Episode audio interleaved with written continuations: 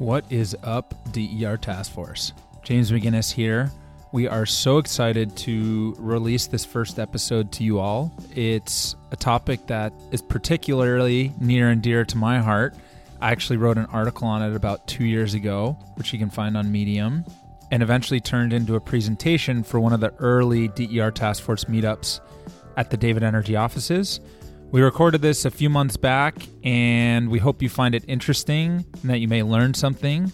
Before you do, we just wanted to let you know that there is a swear word or two. We try and keep it PG for the most part, but sometimes we, me in particular, get excited. So if you're listening with kids or something like that, just wanted to give you a heads up. But otherwise, enjoy.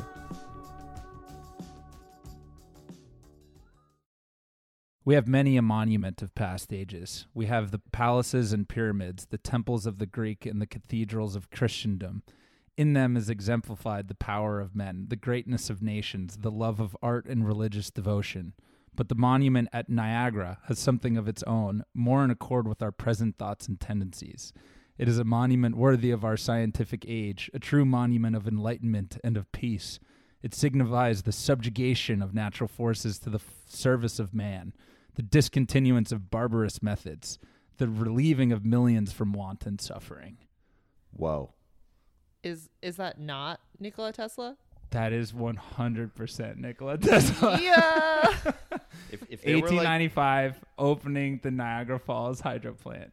wow. If, The if- fact that Colleen knew that is the greatest thing ever. I didn't realize he was like a good writer. Yeah. He was an all-around star and just underrepresented. Wow. If there were a cult sort of built around energy, like that would definitely be in its Bible. Yeah. I'm it, it's the in my DER Bible. task force cult. Yeah. so there's our our energy quote to start you off. Nikola Tesla said that in 1895 when opening the Niagara Falls power plant, which, Which is I- particularly relevant to today's episode. Totally. So I think today, when Tesla opened this, he was really starting this monumental tide of large centralized power systems that were traveling really far. And today's grid is moving more and more to decentralized systems that are generating power close to where they are. And that's creating a change in the need for grid infrastructure. Decentralized energy resources, or DERs, require different grid infrastructure and different ways of approaching how you plan to build a grid. And some of the issues we're going to get into today surround the legacy system of franchise rights, which I'm going to let James explain. Well, I would even just say that they give us another option for how to build a grid, an option we didn't have really in the past. And that's what, you know, I think that's what we want to root this conversation is is in is how can DERs reshape how we think about grid infrastructure. I don't think there's one right way or another. It's just there's going to be sort of emerging new ways of approaching this. And it's very different than how we've done it in the past. And I think the best example, there's like a lot of technological constraints and cultural constraints that went into how the grid was built. But a central principle or kind of sort of defining characteristic, maybe, of how the grid was built in the past is franchise rights. And so I think it's really important to unpack what they are and where they came from because how we think about them in the future is is going to dictate how how we build the grid it- uh, with this central great new tool that we have to do it. So with that, you know, franchise rights is a pretty simple principle. Essentially, utilities are called regulated monopolies because uh, they were basically given the right to be a monopoly in a certain territory, and that power is given to them via franchise rights. So they have the franchise or exclusive ability to build grid infrastructure in a given territory. So that last mile distribution, all the telephone wires that you see, only say Con Edison in New York or National Grid in National Grid territory or PSE&G, whatever your your utility is, the city or the municipality or whatever sort of governmental body said you're the only company that's allowed to build wires here. So as soon as someone tries to build electric grid or natural gas infrastructure across a public right of way, I think is how they state it. So if I'm going from building A to building B across a public road, they can step in and say, no, you can't do that. We can do that. So so basically the the local or state government it I mean it can't prevent me from putting wires and pipes on my own property, but once I uh, am crossing into others' properties, that that's that's where the government can actually uh, declare sort of who's allowed to do what. Well, not even the government, the utility. Yeah, yeah. I mean, but this is granted by by the government, Right, Yeah, exactly. Whereas they couldn't have made franchise rights on my own property. Uh, it's only when these things interact. Right. Yeah. So I think though in California and New York, it's something like two, maybe three counterparties. So there is like some Like small ability to to privately interconnect Right. properties. Right, because I think what is important to note is that franchise rights don't say that only one company can have the right. It just gives it's traditionally because it's viewed that one is most efficient, it's been given as a monopoly power, but there can be these sort of one-off agreements made um, by the city, state, or regulator within the specific right, and so areas. mo- most of this comes from kind of like the 1920s or 30s when these Mhm. franchise Con- Con Ed is consolidated Edison, right? Like all these names point back to 70, 80, 100 years ago, all these electricity companies that existed back then. And, you know, there's good reason for it because it was kind of the Wild West back then. Totally. Yeah. I mean, if we think back to the Tesla quote, um, that was, you know, kind of the beginning of this centralized system, right?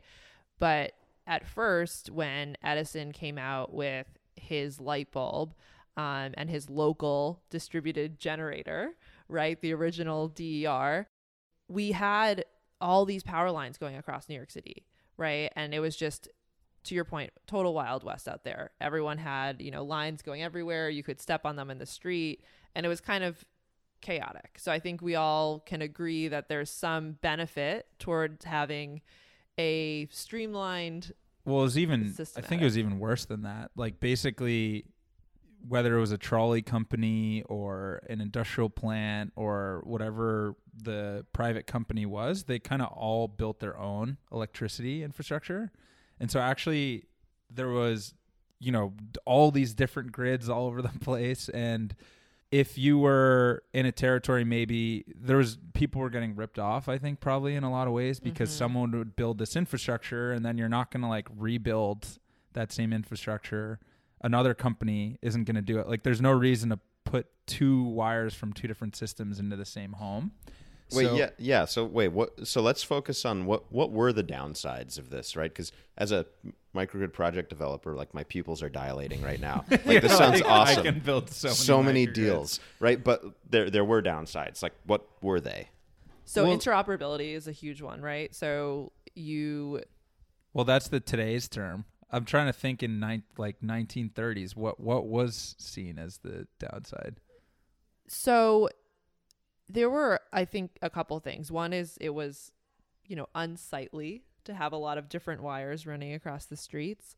Uh, another was that around local generation in particular, which was I think a problem at the time, though not today, was the size and pollution of these systems. Right, they were very loud, and they emitted, um, you know, it was diesel, so it was not very clean. So there, I I, I want to say specifically of reasons why we moved both from DERs Yeah, and also from wires, but I think fundamentally they didn't know what PM two point five was back then. I don't even know what that is. It's just death.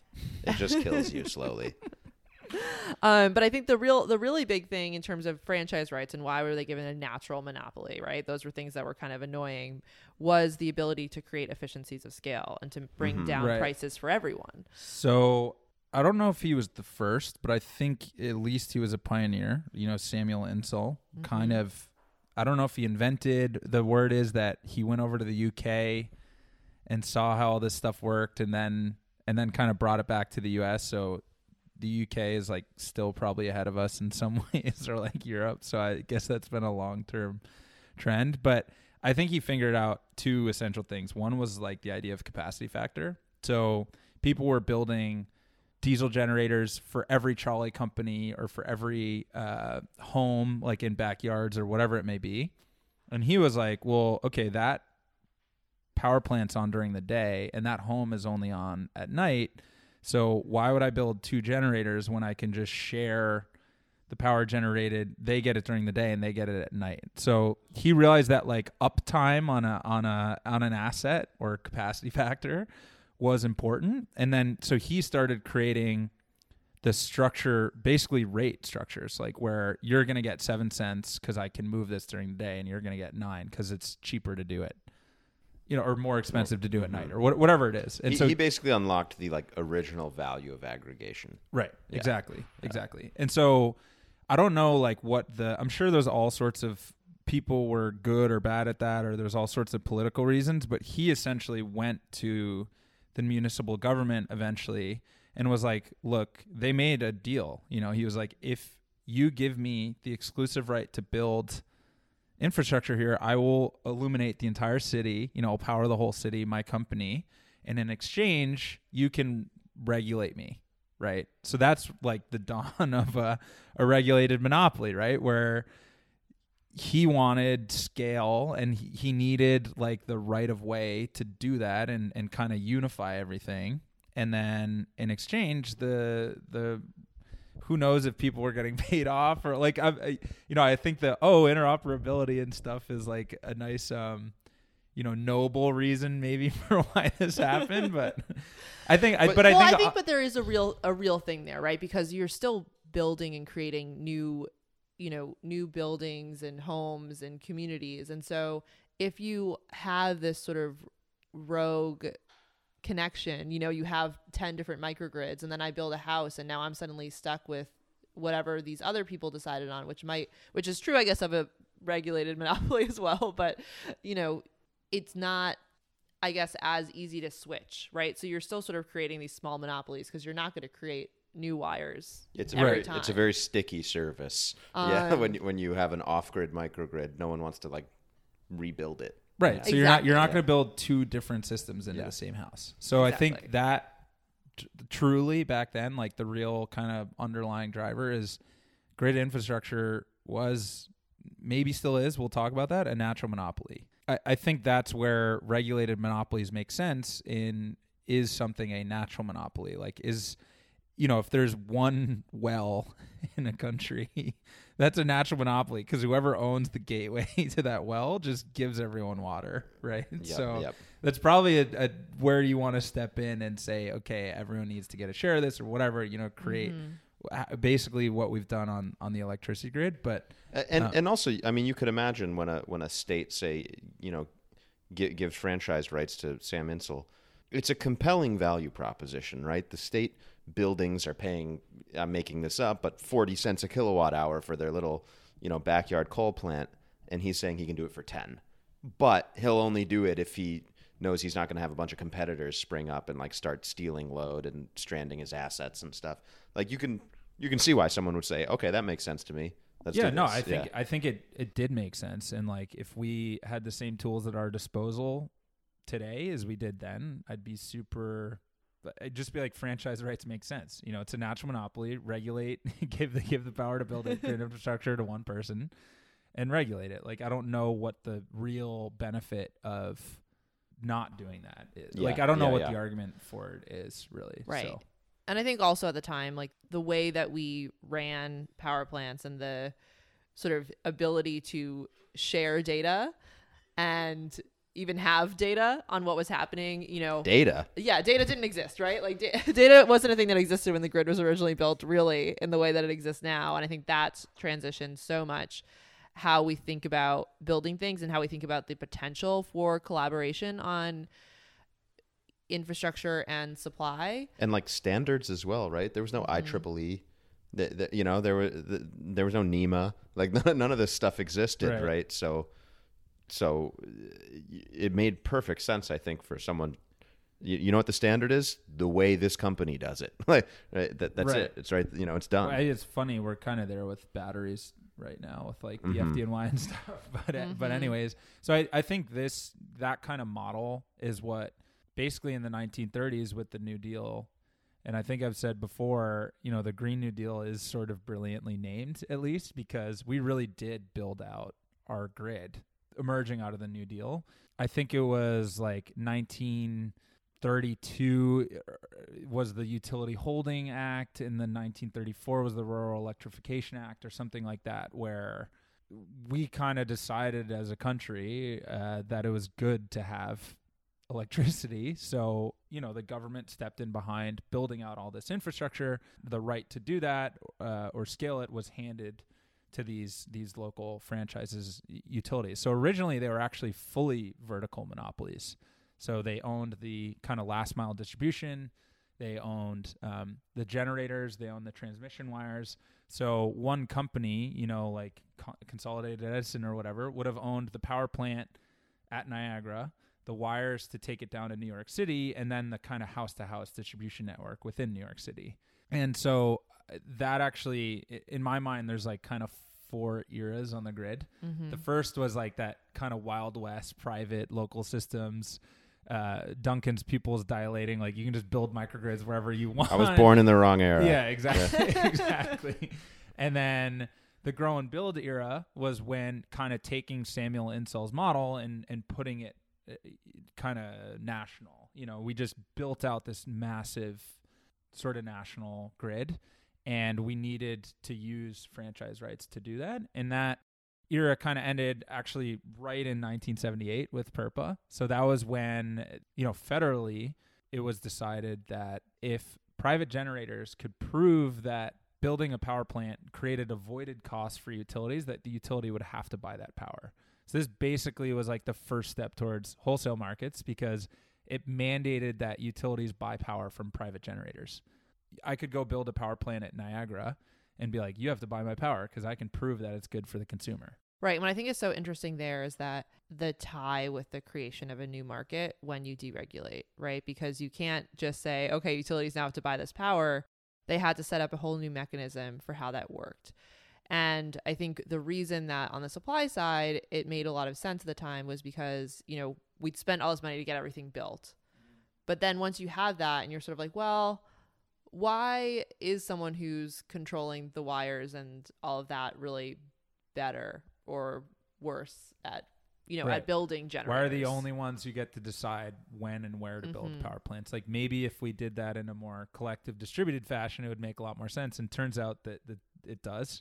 you know, I think I don't know any energy people out there who argue that market deregulation at the wholesale level was was a bad thing. I mean, it's done well and poorly, so that's where I think the argument can happen. But in general, you know, wholesale markets are seen as a, as a good. No one's arguing out there like we should return to the vertical monopoly utility, except Well, Duncan. Though there are maybe. some still So- yeah. vertically So I don't regulated sincerely hold that position, but I do like have sort of like a bet with myself where like part of me thinks the the vertically integrated utilities may end up decarbonizing faster because they don't have to do it optimally. They can just build stuff. right. You know, as long as they get sort of their regulator support, Or they which could, which may be politically easy, right? well, so I, I be could see maybe too, by I could see uh, So- absolutely, yeah, yeah, yeah, and and again, like they could. I'm not really uh, If advocating you're Bernie, you're going to shut down all the nukes, and then bad uh, idea. Don't do that. so- No, but I could see like maybe Xcel Energy in Colorado just going like just crazy on wind and like getting to 75% renewables faster than everybody like quickly. But you could also I'm not say, saying it's likely, but they have the power to do it. I mean, Whereas the, the here direct evidence we have is that the most deregulated market is like also the best renewables market. Yeah, So yeah. No, I'm with you. that's that's my counter argument. Yeah, Um, I think it's it's an interesting idea to think through how it changes and how the policy of different states are sort of coming around to what decisions can get made based on the market that you've developed. But I think what is important is so PURPA comes, we Right. deregulate, and we now have this increased competition, which allows for you know even renewables to even come in to the market. Right. So I think I mean there is there's one like intermediary step there. So I think it was 1992 was the Energy Policy Act where now it wasn't just private companies could build generators, it was if you own transmission level wires, you have to transfer their power for them. So it like Mhm. opened up the network to anyone. So obviously, once you do that, What, now what is this 2000 called? Like the standard tariff or whatever?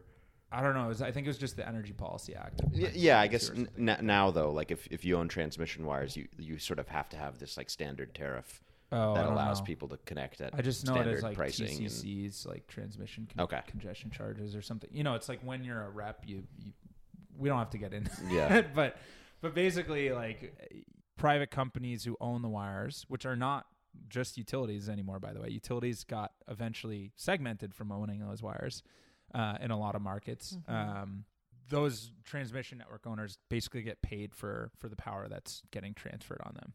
So around like 2000, I think Texas was first, but we started seeing wholesale market deregulations where what we now call ISOs were set up to manage matching, you know, utilities and load serving entities on one side, the demand base uh, who handled all the customers, and then private generators on the other. So there's like this dynamic market that was created, but it, it, it only happened because of PURPA in 1978, and then also, um, you know, whatever the act was in like the, the early 90s that that opened up that network, and it, it made a lot of sense. You know, once the infrastructure was Mhm. built out, let's let generators compete. You know, leads to better deployment of capital, all, all this all this stuff, right? And so now wholesale markets exist. So when you look at what's happening in Texas and renewable, um, Colleen, to your point, renewables getting deployed, these big solar farms are getting deployed in in deregulated markets. So the last like era in my Yeah. mind that we're in now, the fourth, what was it? So it's like early local systems, grow and build, where we like built the whole grid, and those wholesale markets until 2005 is when there was the national ruling around net metering. So that was like the first, in my mind, that's PURPA for the distribution grid. That was like if you build solar on your roof, the Mhm. utility has to buy it back, um, which is the same. It's the same concept, right? So I think what's really, what I'm really fascinated by is something I always come back to is not just DERs, but how we're going to fundamentally build infrastructure differently than we have for the last hundred years on the grid because of these assets. And so we're in the middle right now. If if you think of PURPA being in 1978, where I think Mhm. we're in like 1988. You know, like tor and like wholesale markets were 2000 or yeah, because I was gonna say what's interesting there in that point is that we we have the rule that says you know you have to be able to sell your power, but we don't really yet have that new market mechanism, and so I think that's tied into the infrastructure issues, right? Which is how do you both value how that's going on? How do you share that data? How do you ensure people are actually getting equitable Mhm. access? And what is that standard tariff rate, right? Because I think that is under a lot of debate. Right. So that's the problem that New York REV like set out to solve. New York REV, for those who- who are new to this space, is the Reforming the Energy Vision. Uh, New York State in 2014 announced this sort of state policy goals and vision to creating innovative business models in order to help us get to a decarbonized future that enables a lot of more competition in the energy space. I think it was even more. I mean, It's more- it's a lot more structurally, it was- comprehensive it was than that. Even more specific. Like when you s- look at the original proceedings, it was like we drink the distributed Kool Aid. We need to set up a marketplace at the distribution level. So the ISO, the wholesale markets, only exist at the transmission level. So there's a very real distinction between transmission infrastructure, which private companies can own, and distribution infrastructure, which is still only owned by you know there's still franchise rights there so they're like we need to create a marketplace at that level so that bob down the block can buy you know jane's solar that she's producing when she's not home which currently is only done through net metering net energy metering where the utility gives a one-to-one credit every kilowatt hour of power that goes out i get a, a credit on my bill for the power that i later consume and so obviously it's like a really blunt mechanism. It's irrespective of time of day. You know, prices could be super high during the day Mhm. and you're going to get the same price or they're low, you know, or maybe they're low and you still get that credit. So someone's carrying that supply demand matching risk and it's not the customer who's producing the solar, right? Right, not at all. And in fact, the customer who's producing the solar is getting the is actually receiving not just the supply cost but also the distribution cost and they're getting that back. And so that's I think one of the reasons why states like New York have moved into trying to figure out what that value is. So there's we won't go into it now, but there's this whole value of distributed energy resources, VDER, uh, proceeding trying to figure out. Which we'll exactly talk about eventually, but we'll stay away from that now. But they're, yeah, they're trying to figure out the value. Yeah. of- because everyone feels like there's a value, I guess, to that point, and thinking about infrastructure and why DERs, right? There's value not just to the generation, but to its proximity to other customers, its low carbon footprint in a lot of cases, and also, you know, the the freedom that it gives certain customers, right? I think people really care about energy freedom. Right. Well, so I, it's even just like, oh, we have this uh, hydro plant in upstate New York, and we gotta. It's really serving the load base in New York City. So there's all this infrastructure we have to build between point A and point B. But if we just put solar on someone's roof, there's obviously you don't have to do that. So there's some locational value which we've never had to assign in a market before because the the LMP, the locational marginal pricing of wholesale power, is just at the New York City level.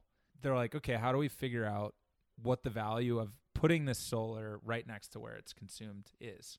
So, just in the way we built wholesale markets around large, you know, centralized power plants, it's now like, okay, how do we build a market around this stuff, right? And that's, I mean, that's Right. what New York REV states like we want a fully functional real time market at the local level that's compensating these DERs or behind the meter assets appropriately. Like that's the that's the goal of it. Right. And so I guess to bring this back to franchise rights, do we think we can achieve that vision with franchise rights?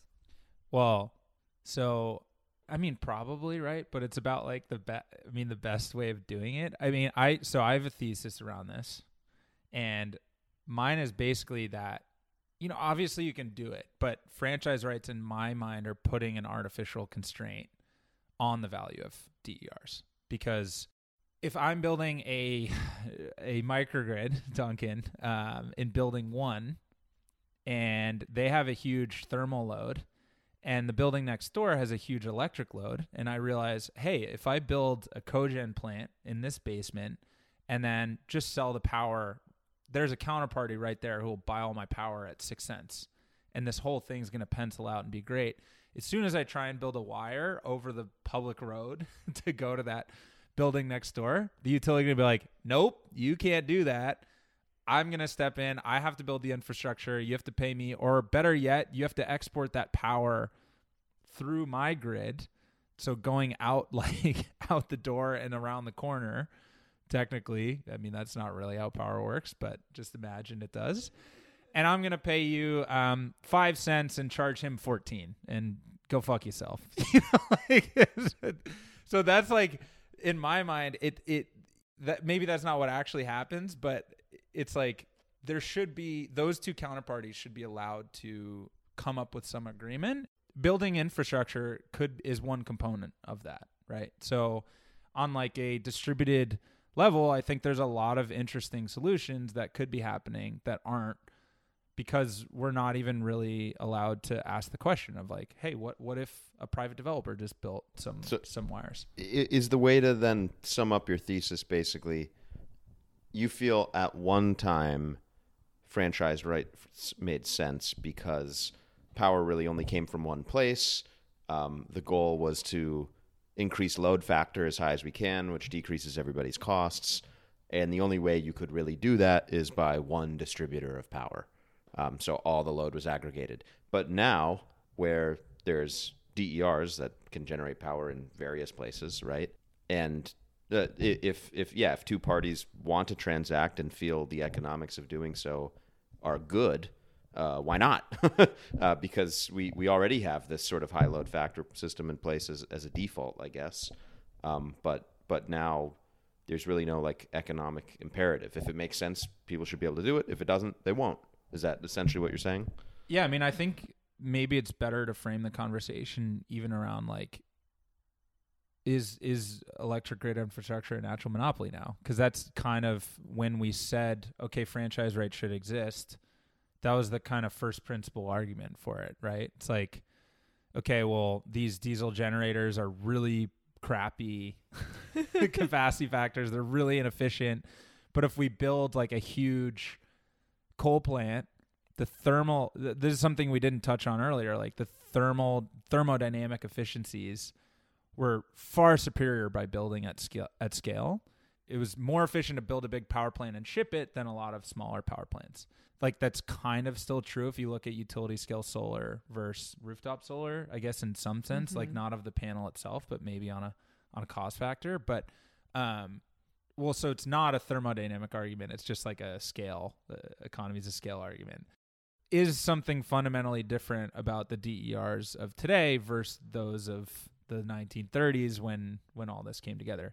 And it may not even be a question of are these DERs superior, but it, it, it may be we're just better at building grid infrastructure. Like we figured out what a grid looks like, whereas we didn't know what it looked like then. We already have all this infrastructure. We can replace parts as we need to. We have standards. we have Right. data. We have yeah. Right, but I guess so I I think I do disagree here because we do have standards and we have ways that things should be built. And so if this is tying in, so there's maybe a nuanced disagreement here. If this is tying in to the electric grid, then there is sort of this question of, you know, maybe how do you value it, but why should you be building a new wire, you know, directly to this other person? Like from a contracting perspective, right? Of you be you wanting to sell for six and have this person buy for six we can get we can get to that but i think from like a if you could work that out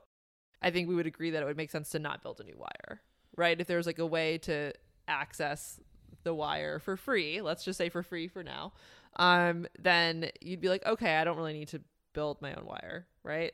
Or do you think there's benefit to building the wire even if so I it's think free? I think this is gonna this might make you guys mad, but so I'm very into generally complexity science. Like my favorite, I studied math as an undergrad in physics, and my favorite class was nonlinear dynamics and chaos. The idea is more that like the conversation around who should be able to build infrastructure and power plants where is so complex that you can't like model it. Like you can't be like this is the single most efficient way of building grid infrastructure, putting this power plant here and there and like 10 smart PhDs in a room deciding it. Like I fundamentally do not think we're capable of doing that. So to me it's more about having the ability to ask the question of like I think this will just work better if I do it this way. And and creating like guidelines and regulations and structures around it like obviously this would all work through the PSC and everything and then just like letting the result emerge out of those. So it's like what are our goals? And then let's set up a framework to achieve those goals through incentive structures and then just let things emerge and progress towards them like that's kind of like the theoretical academic argument Yeah. towards it and so basically what comes out of it is i'm just saying like we're not going to know until we try it Right. And I guess from from my perspective on the risk side, I'm always like, well, what if it goes badly and then who's, you know, who is that on and is it worth like a 2% efficiency gain rather than just going through the regular grid? Oh, you mean like in California? Like who's that on? Can we talk about public safety power shutoffs for a sec? I'm always up for talking about public safety power shutoffs. I mean, I think we know exactly. It's a great example. It's like a real time example of this playing out, right? So there's that. Right. I always come back to that. It was so mind blowing to me to see just that Twitter picture of like this guy had tweeted that he he has a generator and his his uh his uh, neighbor doesn't. So they like ran an extension cord, and it was just a picture of like you know it was like a three pronged extension cord, like one going over to the house next door, and and the other running into his loads and Private wires, dude. and everyone was like, private wires, franchise rights, you can't do that. so that was like an emergent phenomenon that technically, like, if you look at it, is illegal. And so, like, that makes no sense to me. So I'm not trying to make an argument about like the most efficient grid. It's like we should be able to on a case by case basis make these determinations. So it's particularly true in California where we're seeing this basically socialized risk model of grid infrastructure break down. Like that's actually what we're watching in real time is that the utility had these franchise rights to build. They socialize that risk across everyone. And if you build wires that are starting all these fires, like now everyone, the utility is like, we shouldn't carry that risk, you know, because we're doing this public good and and we're you know we're, we're we don't have to get all the way into the public safety power shut off argument, but right. And I do. I think we want to be like a little bit a little bit careful there because that that is not only a transmission problem, but a lot of the fires have been caused by transmission wires, and so I just want Right. to sort of It's not say like distribution. from yeah. a distribution Yeah. perspective and thinking about distribution franchise rights. It's a fair point, right? Of how do you build I think community microgrids is is a good example because I think that's something that a lot of states have been trying to build and franchise rights has become a bottleneck for that, right? Even in New York State, there are a bunch of proposed community microgrids that Mhm. haven't yet gone forward because they're trying to figure that out and it is really complicated.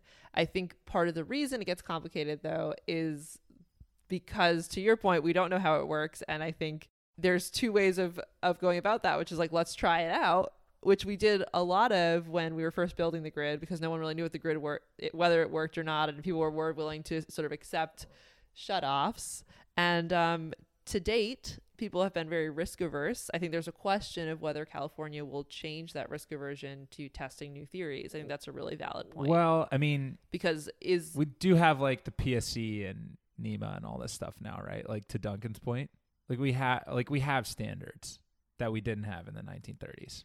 So there's that part of it. But the second part is it's just a it ends up as a simple question in my mind. It's like how in this environment do you act? And so if there's a township or just a cul-de-sac, like a neighborhood block, and they have had their power shut off for two to five days, six times this year, should you, on the justification of franchise rights, be allowed to step in and tell them that they can't build like a community microgrid or public infrastructure? And like, that's just such an obvious no to me. Like, when you're talking about the public infrastructure failing, people should be able to mitigate or, or, or like reconcile that in, in any way they can.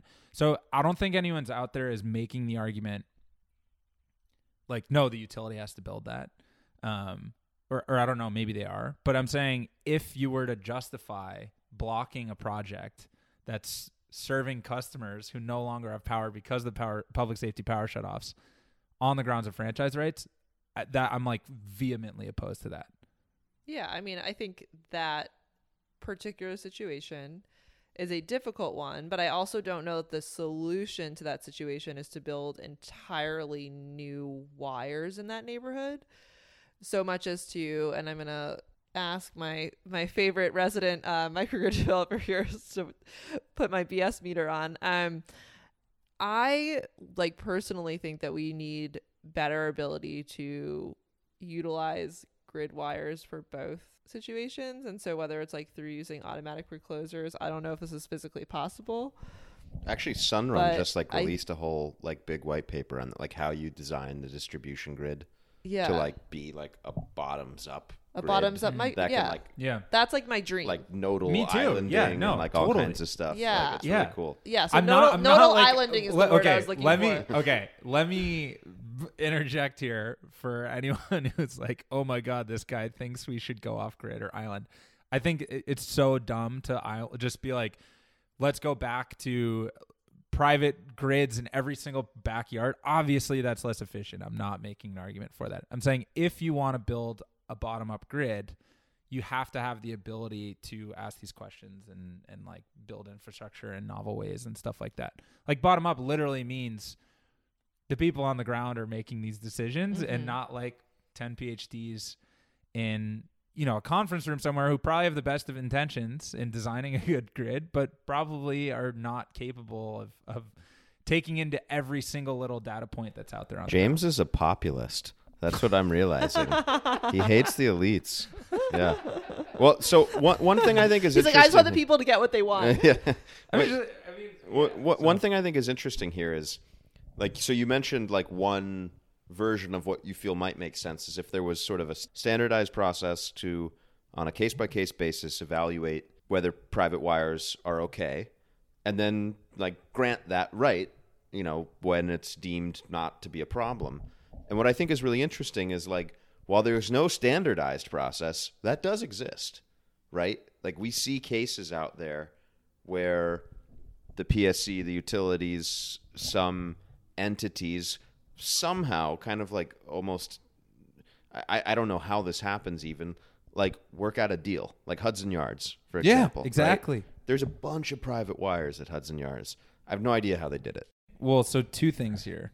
I was saving this ace in the hole for for the argument, so I'm glad you brought it up. But in New York REV, someone told me this at one of the our DER meetups that they were like, guess what? You know, they were a lawyer, they knew the policy in and out.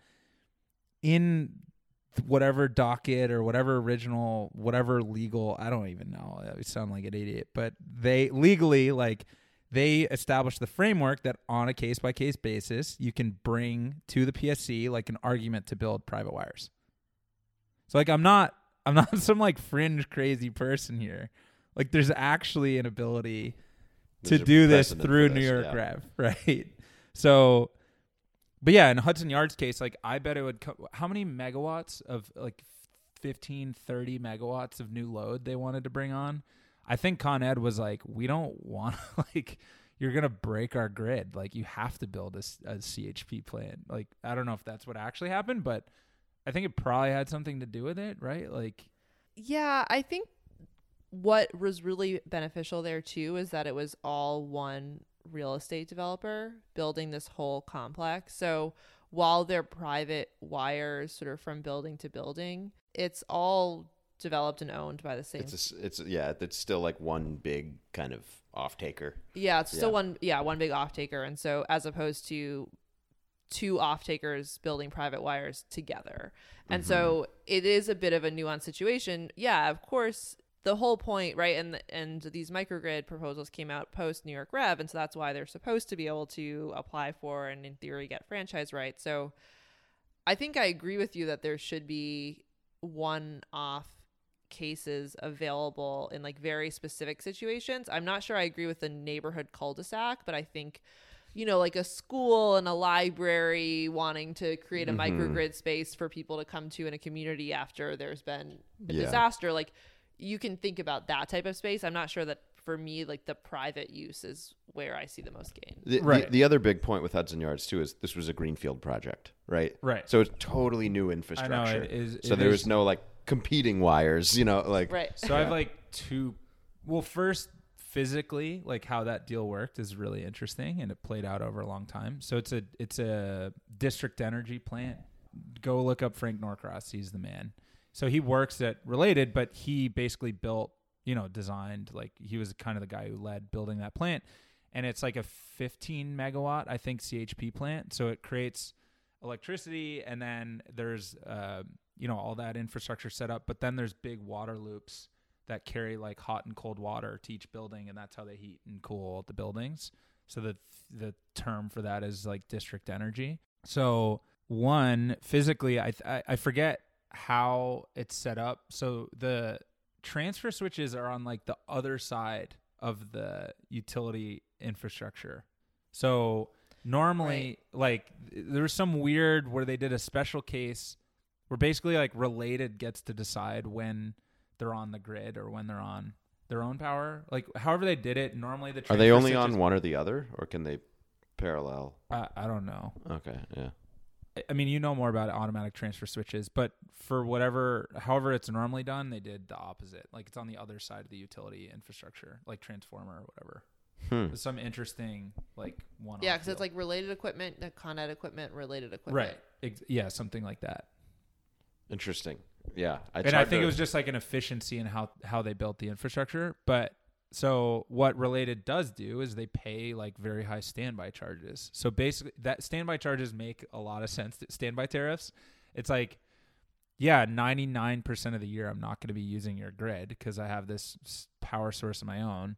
So I'm gonna pay you monthly to just like be there for me. Yeah, it's basically Right. insurance. Oh, so Yeah. they're they're literally treating the grid as a standby generator. Yeah. Insofar as they're yeah they're paying for standby, they're never using it, Right. and the grid is on an automatic transfer switch. Right. Yeah. Oh, that's what you mean by the opposite. I think see. that's Yeah. probably what it It's is, like yeah. when the big cogen goes down, Yeah. the switches flip, and we go, they go to Con Ed. There's so many like interest. Like I've been obsessed with this project. Is like because it's such a model for so many questions emerge out of this. Right. So one is like, would there have been a, an opportunity to like oversize that plant? Like, would that have been good for the grid, and then it could export sometimes? Get that Oh. Zone J money. Yeah. Yeah. like actually, I mean, we we we're so transmission constrained in New York.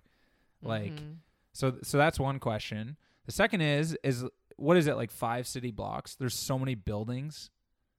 Yeah. Yeah, it's one There's- counterparty, but like it there's just so many shows that you can do this more efficiently. It it is quote a community microgrid. Right. Yeah, yeah. you know it's a a I whole mean? Like, neighborhood. yeah, yeah, it's yeah. a whole neighborhood. Yeah. So back to the cul-de-sac was a bad example, but you get what I'm saying.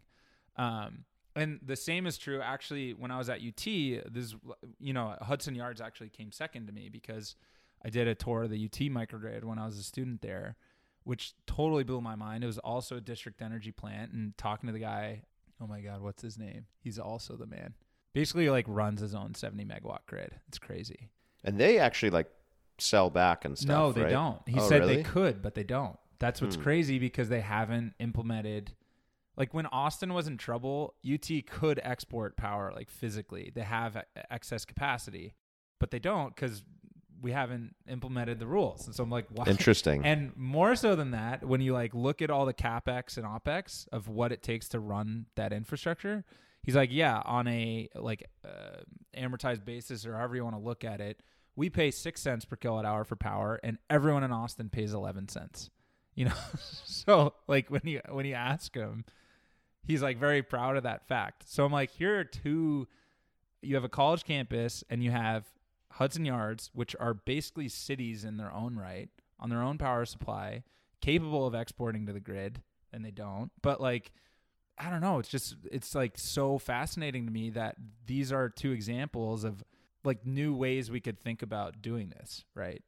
So I don't think I'm like, uh, you know, radical enough to come out and say abolish franchise rights, even though I, I say that as a joke sometimes, and everyone all it's the time. wor- I it's feel like like, you are radical enough to say that. I know, but it's more of a joke because it's like oh, no one understands what I'm saying when I say it. It's James, like you're the ra- you're radicalizing young energy professionals. no, but if it was, it was like it would, my point is to be like the worst campaign slogan ever. Like who's gonna rally behind like yeah, abolish franchise rights? You know, it's a it's po- not- it's not- a it's a populist argument. not I- very I- catchy. I, but I mean, populism's in, man. It's in. Yeah, I'm just with the trend. No, I was I was I was writing about this stuff pre-Trump, man. Come on, Um, and and Bernie. And Bernie. I was Yeah. like, to be fair, not the That- only that's what I was populist in the. uh, Um, no, but I think okay. So wait, can we back up for more- one second? okay, wait, so wait, my wait, wait. point was back there up. though, like for a sec. I'm just saying, I'm I'm very happy that New New York REV like created a case for Yeah, you can whether it's Hudson Yards or some other project, you could like bring it to me and be like, hey, I just want to like build this wire to that building, and, and, and you're do- you're arguing maybe that should just be a bit more standardized, like Yeah. a, a bit or easier even just to like make access. sure we're letting that happen. Because guess what? In California, they're not. It's called departing load charges. Like yeah, So I think the fundamental nature of franchise rights at at the distribution grid is we're landing on there are definitely certain cases where there's value in especially greenfield projects having more innovative models, right? That involve the utility in the conversation and in probably some of the build out of the infrastructure in order to ensure standards, ensure items, because I think we can all agree that that needs to be held to. Um, but I think there's still, you know, fundamentally going to always be some sort of natural monopoly around wires at a distribution grid simply because you need kind of control and visibility so that you're not duplicating a lot of wires and you're not having crossing wires and you're keeping that standardization. So I think for me, I totally buy the sense that in the future you need to have probably a more streamlined process to create exceptions to franchise rights Mhm. because right now the process is complicated. It's really only doable if you're a single off taker and we need to be able to build community microgrids better. I personally think that this um, nodal islanding on the distribution grid is my preferred method, keeping franchise rights in place, but allowing for permissions and maybe more forced sharing of the data and control of some of those wires once they're built. Well, yeah. So it sounds like you, Do I kind of agree with did you? Did you kind of just if we're in 1988, you kind of just described 1992 when we opened up the transmission network, wrestled it out of the hands of utilities, and uh, let people like Please you know set up a job. market on top of it. I know, but that's, that's basically what you just said. I mean, I think the addition, I, I think the creation of a market is, I mean, is a lot of what New York REV is trying to do, right? And it, the utility, I think, is still involved in that. I think it's just a question of how you allow for others to enter and become involved, which is a lot of what we've been piloting and moving. And so, yeah, I mean, are we, uh, are we four years away from that? We'll see. But I think we're definitely moving towards, you know, if it's 1988 to 1992. No, you- but uh, maybe it's more like 1988 to 2005. Right. Mm-hmm. No, so you know what's funny is that I've gotten like far more, even you may not agree with me after the last hour or so, way less rabid on this point of franchise rights. Because I think it's more to me like no one was talking about this two years ago. And we didn't have public safety power shutoffs. Like it was a very obscure point. Yeah. So it's like, we need to get rid of these things. But hmm. What things? yeah, uh, yeah. like it was like almost my attempt to open up the Overton window in a way.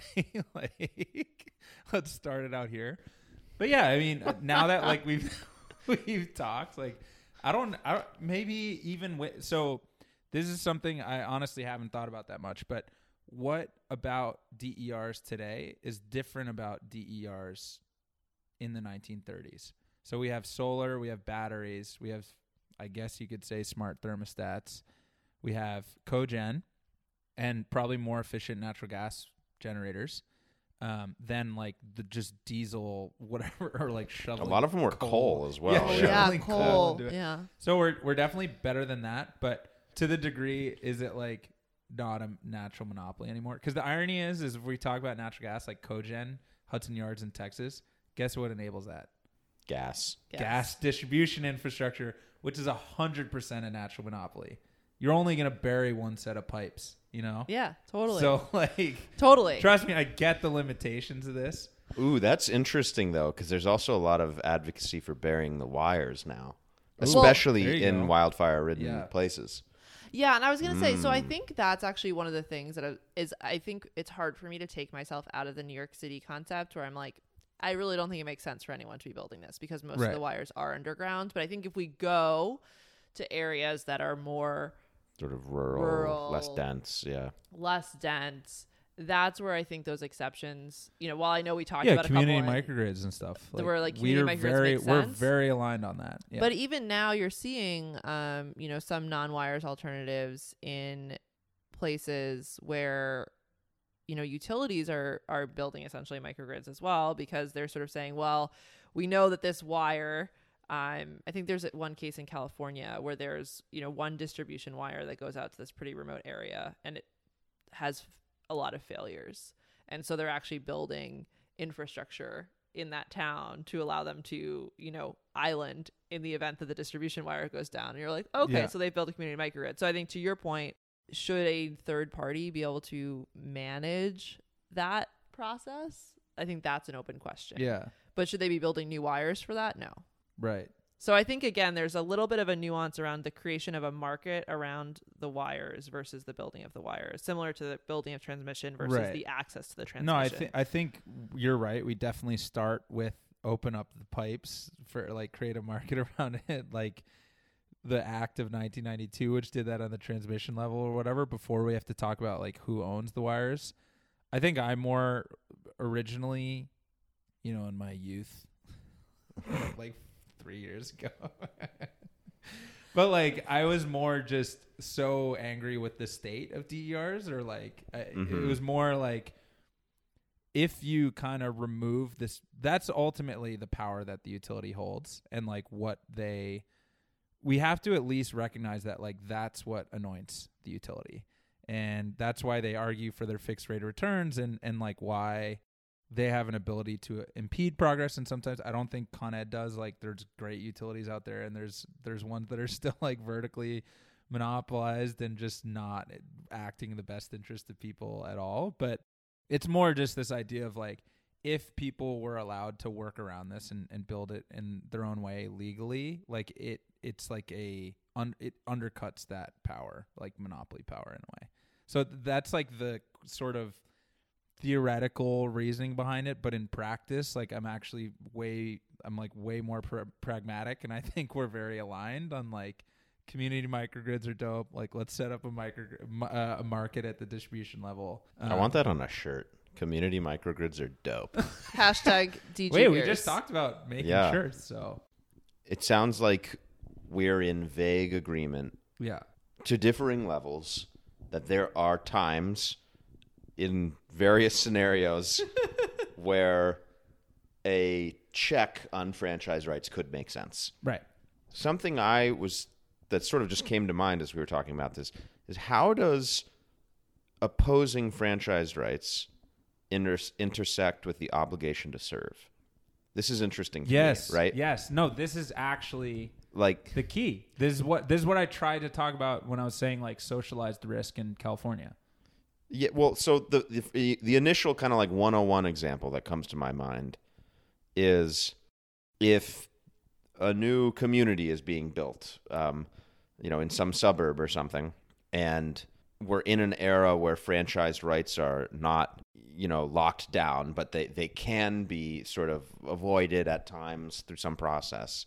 Is it a good idea for the utility to run wires to that community, Right. knowing that that investment may become Well- stranded if people start like you know playing power games within it, Well, I, I think even even or like, like a go around and like connect to the community next door, right? But an even more direct question there may be like, what if it's one person wanting to build a house in the middle of a like dry forest?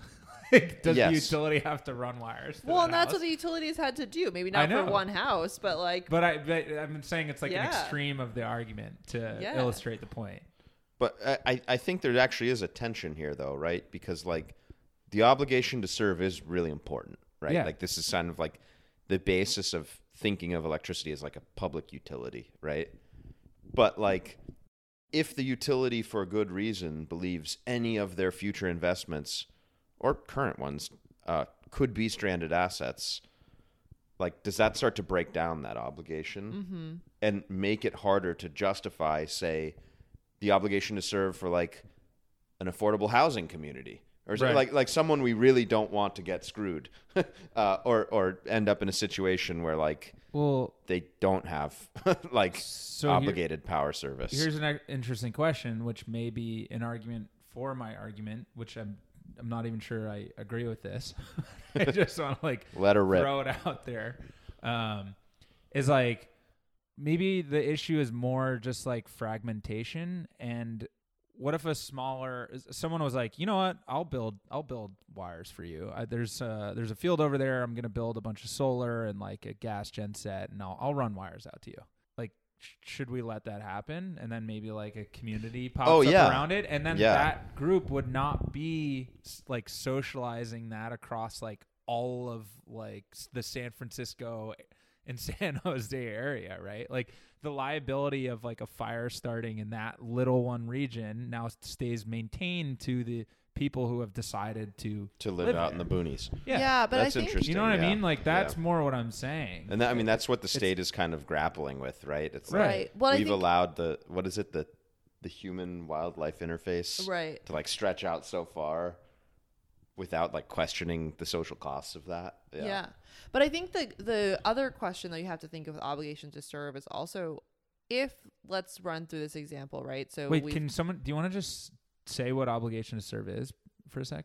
well, it just requires that a utility will provide service to a new building or community, like within their territory. within their territory. Yeah.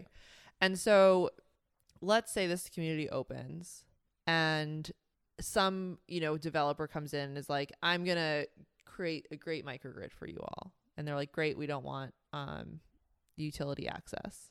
And then that developer now like takes advantage of them, right? Because may- maybe they Very possible. Yeah. how do you you know how do you regulate that and then the question there becomes is the public service commission now having to regulate like dozens or hundreds Yeah, public Of- utility. Yeah. Honestly, it may end up just there's mini just a public lot more utilities, which which then Like- increases the cost of the public service commission Yeah. which has you know efficiency has you know a lot of efficiency constraints there too so i think it really ha- for me the wires component has to be like very strictly controlled and i think in like very small circumstances do you allow elimination of that No, that's a. That, I mean, that's a good point. But to your earlier point, like, like when you get a more kind of decentralized nodal grid, there's still some public connection of all of them, mm-hmm. right? So I'm more talking about like within whatever that community is. Maybe we could open up the aperture on what's possible.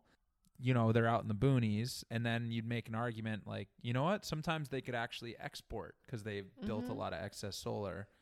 So we should have some public infrastructure. Like I don't know how it almost I- it's the third wrinkle here. So like Duncan, your point how uh, obligation to serve comes in here is is now we have a grid that's bidirectional. Like that's the fundamental Yep. underlying point that I don't think was true in like the diesel generator shoveling coal into a furnace past.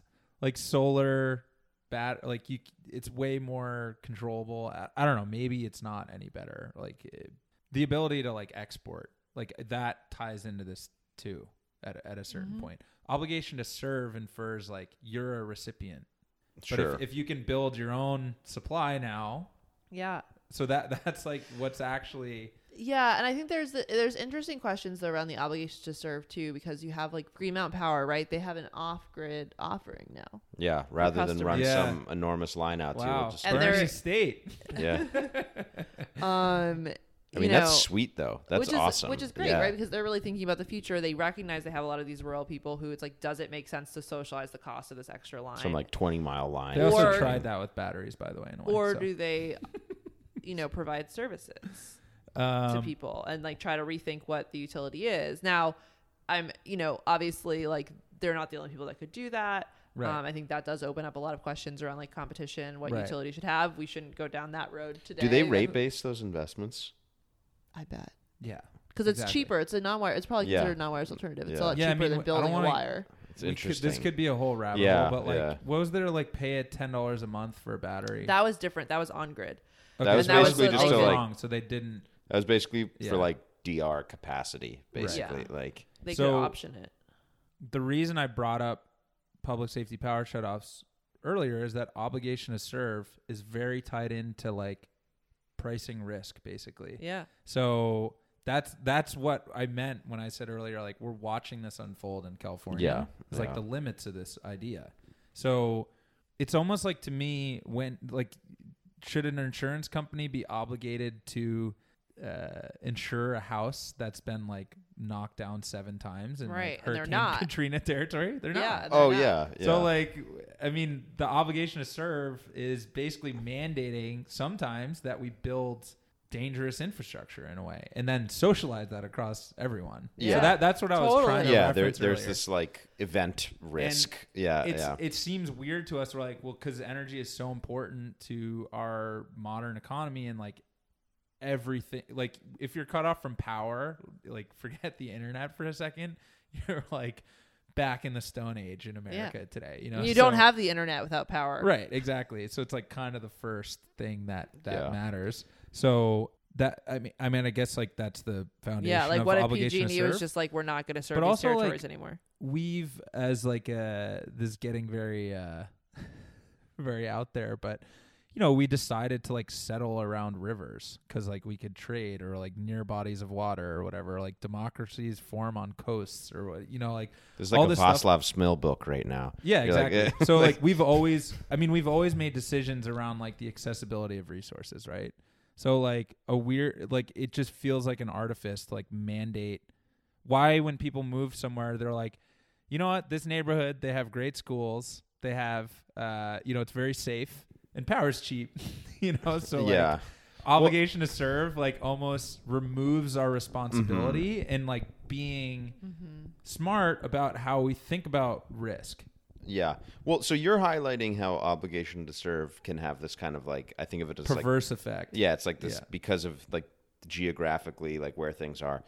If there is a new potential customer whom an electricity provider interprets to be like I, I don't know the right term, but like default risk based. Like you're not going to pay mm-hmm. your bill. Mm-hmm. Mm-hmm. You got to build the infrastructure there. You can't just start out. So like the the situation I was imagining was like we build you know some affordable housing community somewhere, and we do this in the era of like we're now like anybody's allowed to build wires, right? So they they hold a reverse auction or something. They say who wants to you know build a wire to my community and start giving us power, and nobody responds because they're like this is affordable housing. Right. Y'all aren't going to pay your bills. Like Right. see ya in theory, the utility should be the backstop to that, right? Right. Obligation to serve. We all feel we're like, well, no, let's we'll just go back to how it used to work.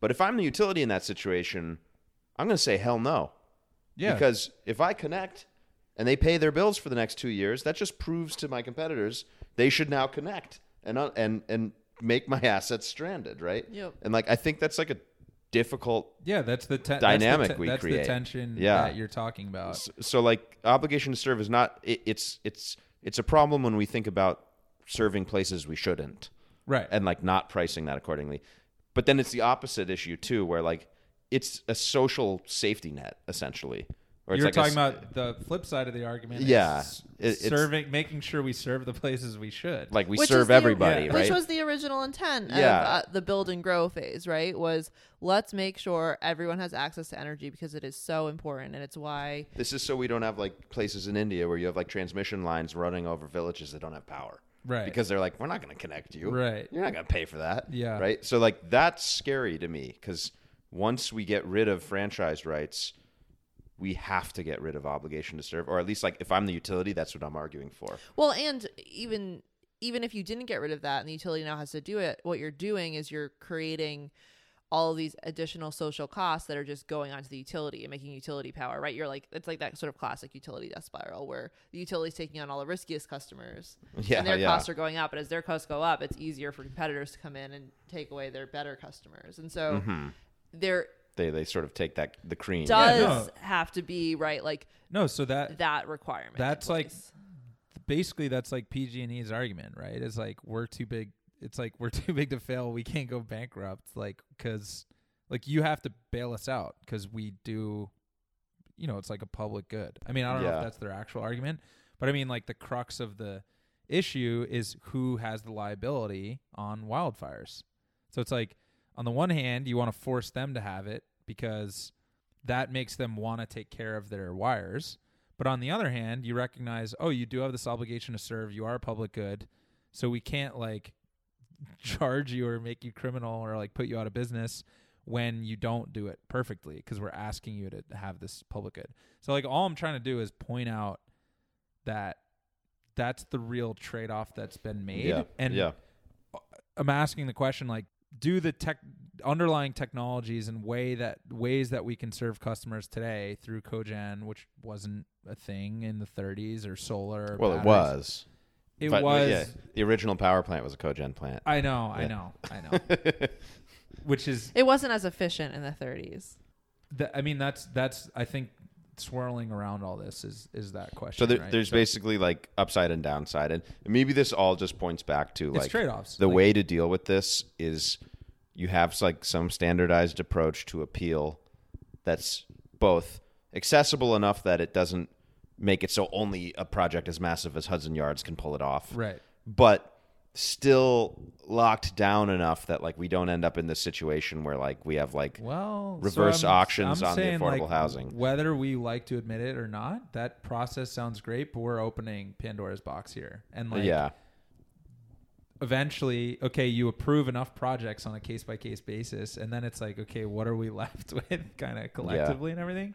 So you know, I, I'm honest. I don't. I don't have the answer. I want more projects to get improved. I think we need to be asking these questions.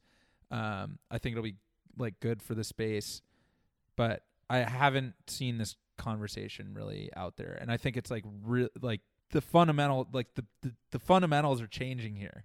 Like, and so we need to talk about the first principles and where they lead, because the decisions we're making today are are influenced by them, whether we like to admit it or not. So that that like I'm more again like trying to open the Overton window here, like where we can Yeah. have this conversation. Yeah. And I think to to Duncan's point and to tie in with that, if you start your sort of initial passes at community microgrids that are doing social good, right? That are either serving affordable air, hou- housing areas or are more like community center focused, then I think you can start to test out how it works and some what some of the implications are without sort of allowing the kind of traditional way that DRs have proliferated, which is like let's let the people who have the money to do it go do it first. Right. Um, and then the cost will come down, and then maybe we can start, you know, thinking about equity. I think there's like a real opportunity with franchise rights to think about it more from like how do we serve communities first. Yeah. I, what's tough about that is like I agree with all of that, but then at the same time I'm a microgrid developer who on day 1 ignored all of the town center microgrids because I knew they were never going to happen. Hmm. Because I knew it's like Town such um I think that's what they called them in New Jersey, right? Town center micro, well whatever, community microgrids. Like all the like RFPs that like states Yeah. put out to like do a study, then do another study, then do another study and like maybe one day we'll build a project. Like the missing thing in there was like how are we going to convince the PSC and utility to let us do this? And so so like I guess what I'm s- they can be case by case, but like not really because you if want a you- process. because like if you're smart, you're not gonna get involved in that because that's a rabbit hole. Like, Yeah. and I like it's tough. And and I, I'm not saying that to like shoot down what you because like I agree with what you said. I, I I don't know where I land on this No. because I just know like if it's like a specialty thing, I'm out. Because like that's how you die. Like that's how Yeah, project business, developers yeah. die. Like yeah. um, yeah, so it's that's the- why I build single taker, uh, single off taker behind the meter microgrids because like there's a standard for that. Right. Uh, and so I think so. I think it's really tricky. But maybe Yeah. the answer is like no, those special situa like the community's really got to want it and like pursue it for years. Yeah. Um, and and get there, and it's not just like quick money for somebody like me. And maybe that's okay. Like Yeah. I, I don't know the answer. That's why I always appreciate Colleen as you bring this back into the conversation. My engineering brain gets going, and I just like want to build the perfect system. Like, No, I love it because I Forget feel about like the you're, winners you're losers. trying to build the perfect system. Yeah. Duncan's trying to sell projects, and I'm just here like, but what about? Make sure it works. Like No, but No, but like these But are like I'm theoretical trying- questions. But I don't I don't sell projects, right? So like Right. from my perspective, like I can get into that like ethereal, like, but this is Mm-hmm. like how we want to do it for everyone. And you're like, yeah, but then like no one makes but money. I'm also and like the, what I'm talking Yeah. about may serve the people you're you know concerned about or the like the um better than what we're currently doing, right? So I'm just trying to think of like what the Supreme Court decision is going to be around this because that's what PURPA was. It was like yeah. I think it was a Supreme Court ruling. So it's like well, you know what it's gonna be. There's a project developer who's like, I have these three counterparties and the utilities blocking me. I'm suing you guys. Or Travis, right? Like he just built a wind turbine. Like there's going to be legal proceedings out of this. Duncan, you want to end on one of your crazy ideas? I, I don't have any. Yeah, I you have. do. I have a crazy energy fact I learned today. Great. Is that fun? Yeah. So, and it's kind of related. So, like old school coal power plants, not unlike the Pearl Street Station power plant, um, didn't have a simple way. I learned this from like a brilliant power engineer today. Didn't have a simple way to be started up, right? Like when your car starts up, it has a starter motor that like spins it up, right? Coal plant, like, what do you do for that? What they would do is fill the boiler with a bunch of diesel like open a port on the diesel, light a massive Q-tip on fire, and have a guy walk up and stick it in there and just like light up the boiler, and it, it just like immediately gives like enough pressure and temperature that like it's like when you like spray like the stuff into your engine to like get it going because it won't start like when your lawnmower won't start it's that on like the gigawatt scale What, Yeah. what was Oh like the my hazard pay for that? How many of those guys died? yeah i, I'm mean laughing. they, they is kinda eventually stopped because they were like this is crazy what are we doing um my and but now they like do something you still start a coal plant with like a bunch of diesel you just like light up Or- something. uh, this could be wi- wrong i know nothing about this by the way this is what one person today told me I So- hear that's how you do batteries too. Actually, know, how you start up a battery capability. you have to grab the positive and negative and start it with your. so that's all i got i have no crazy Okay. ideas just just crazy I've crazy got- fact I'm gonna end with a crazy idea too. okay I'm gonna start lobbying the Bernie campaign to not shut down nuclear and just shut down coal. Do it. Like, wouldn't that be more effective? it's a great idea It's a great idea. To all our I'm Bernie in. Bro I'm not actually gonna do that because I'm, you know, I have a problem with centralized decision making sometimes. But, but if anyone wants to do it, I'd maybe look the other way this time. Yeah, what if we what if we democratically decide decide to shut down nuclear? What position does that put you in? Me? Yeah, What do you mean? I hate that. I know, but if w- decentralized decision making gets us there, Ooh. Wait, what? like if democratically we decide to do like that, voted? No, that's Yeah. majority rule. That's still like okay, it's- okay, I see what you're saying. It should it should exist. Okay, yeah, I get it. Um, James gave his crazy idea. I gave my crazy Oh fact. my gosh. Colleen, anything? I mean, I just can't believe I came around at all on not. I'm mostly just surprised with myself today. What on, on like a slim kind on a of s- like on a slim carve out for Yeah. Me anti-franchise rights. I think I got more pro franchise rights. got more pro. Oh, really? I I feel like you two came together a little bit. No, That's when what I she mean, got but less pro. You anti. got- I got more pro. Oh, I see. we're sorry, just more using pro. Yeah, weird. We're using yeah, very more weird pro, less terminology. anti. guys- That's hard to. No, yeah, no. I think like there was a little slight coming together here. Yeah. Yeah. All right, Task Force, that's the end of the episode. Thanks for listening, and I hope we were able to capture most of the conversation that occurred during this topic's meetup.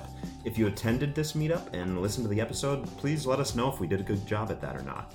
Also, check out our website at dertaskforce.com. It's where you can learn about and RSVP to future events, find podcast episodes, locate slides from past events, and a few cool other things. Our next episode will be on public safety power shutoffs in California, which is actually the very first meetup topic, so it should be a fun one to revisit.